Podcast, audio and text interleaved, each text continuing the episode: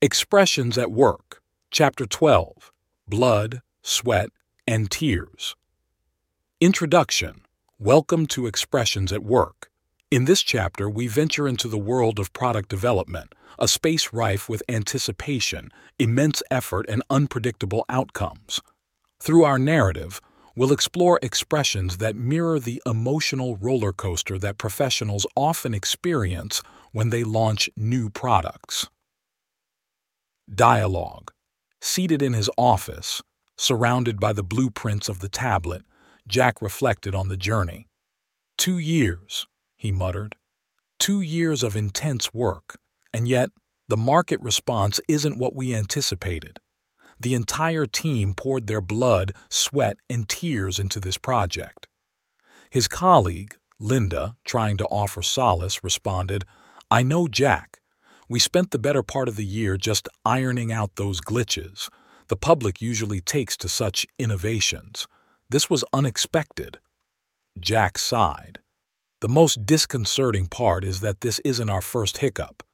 Given the string of products that haven't hit the mark, my head's practically on the chopping block. Linda replied, All we can do now is learn, adapt, and move forward. And hey, you've got this meeting. Go in with your head held high breaking down the highlighted expressions. A. Better part of definition, majority of a certain period of time. Example, I spent the better part of the morning sorting those files. B. Work out, definition, solve a problem or difficulty. Example, we need to work out the kinks in our plan before presenting. C. Glitch, definition, a temporary or minor malfunction. Example, the app has a few glitches that we need to fix. D. Take to it. Definition. Begin to like or enjoy something quickly. Example, the team really took to the new training method. E. Blood, sweat, and tears. Definition. Immense effort and hard work. Example, her successful business is the result of years of blood, sweat, and tears. F. Disconcerting.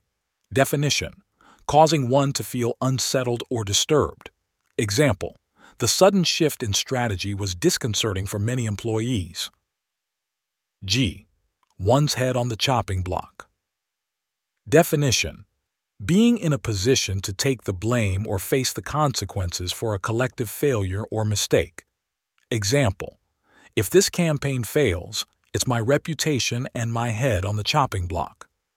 As we journey through the corporate world, it's evident that passion, commitment, and resilience are essential. The idioms and expressions we've explored today encapsulate the essence of these experiences, making them relatable and real. Stay with us for the next chapter as we dive deeper into the world of corporate linguistics.